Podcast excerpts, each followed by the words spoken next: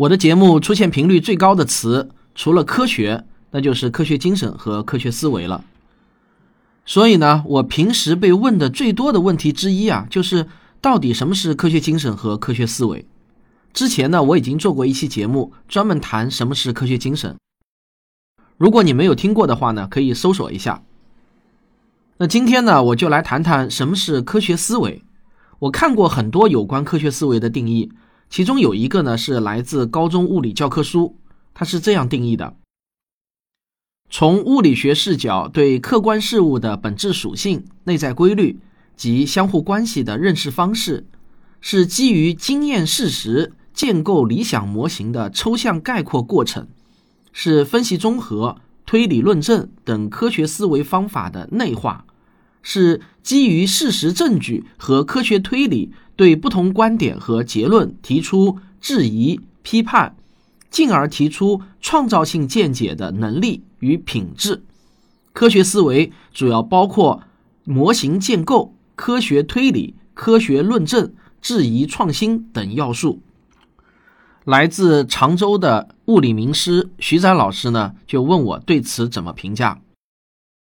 我说我念了四五遍，还是有一点不明觉厉的感觉，似乎呢说的是滴水不漏，每一句我也都挑不出什么毛病。不愧是教科书级别的，但是啊，问题在于这句话我无论如何也背不出来，也很难复述给别人听。而且我也相信，即便我强行背出来了，说给别人听，绝大多数人也是听过就忘记了，留不下什么真正让他感到触动的东西。我想呢，这可能就是教学与传播的区别。对于科普来说，能够易于传播，可能会显得更加重要一些。所以啊，我想说，我看过的所有关于科学思维的定义，其实呢都不太利于传播。真正能传播开来的，往往都是一些短小精悍的句子。这些句子未必十分严谨，可是呢，却有打动人的力量。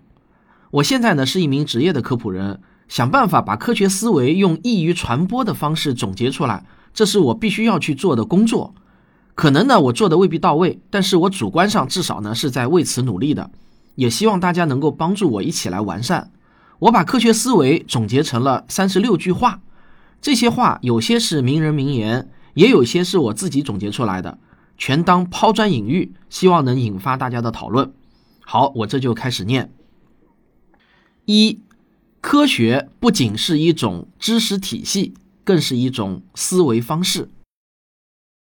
这句话其实是著名的卡尔萨根说的。二。科学思维不分东西方，是全人类共同的智力财富，是人类智慧的结晶。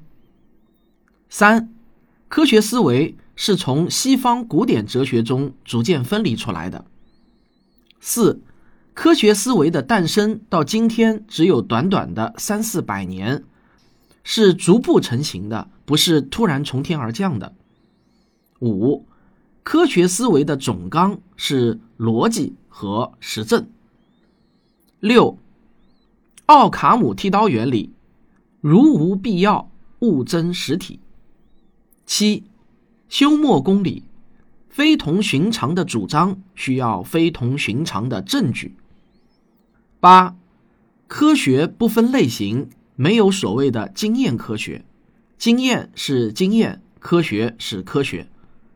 九，科学是认知，技术是应用，技术有禁区，科学没有禁区。十，科学研究的对象都是可测量的，且可以被量化。第十一，没有测量就没有科学。这个观念呢，其实是著名的凯尔文勋爵提出来的。第十二。科学理论中所有的概念都必须是明确的、唯一的。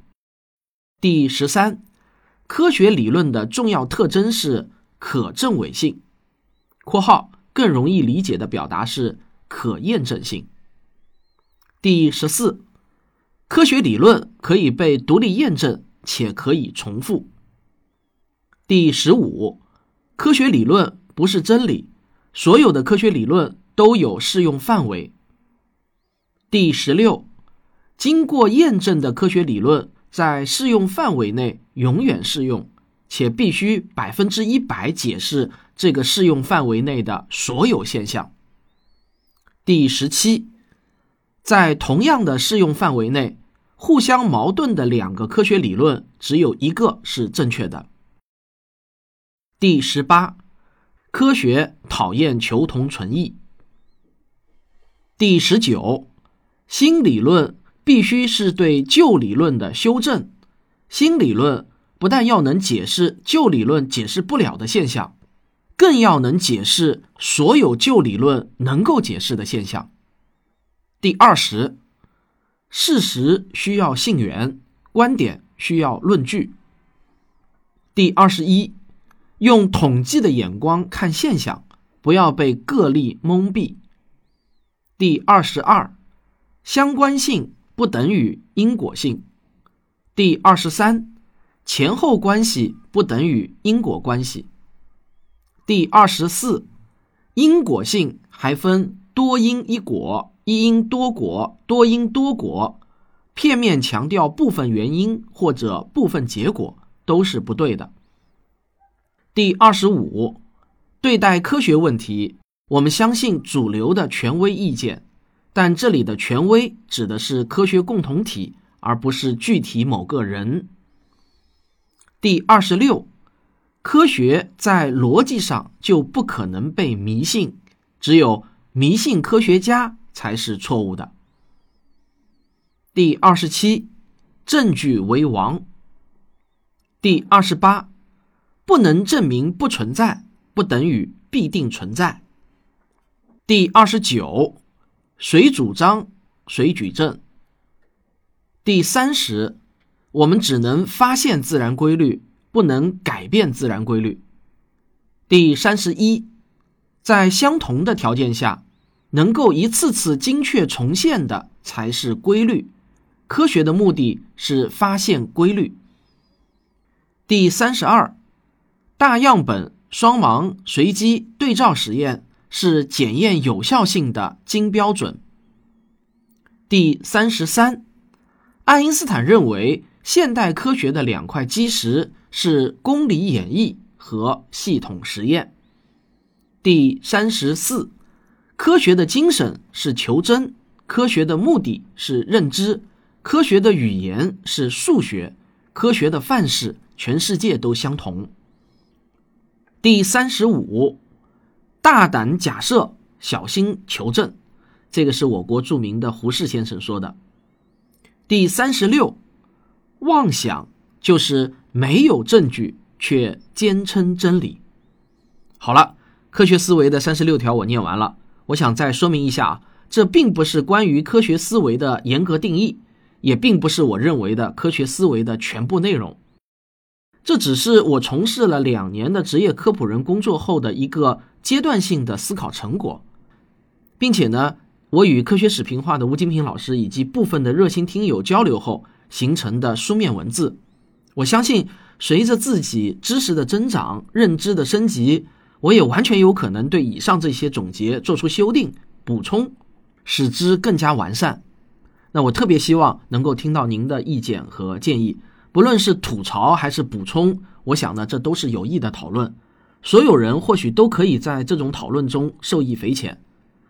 我感觉这期节目啊，留言也是节目的一部分，所以呢，我也希望所有听节目的人都能点开留言看一看。好，我期待着您的留言。这就是本期的听众问答，咱们下期再见。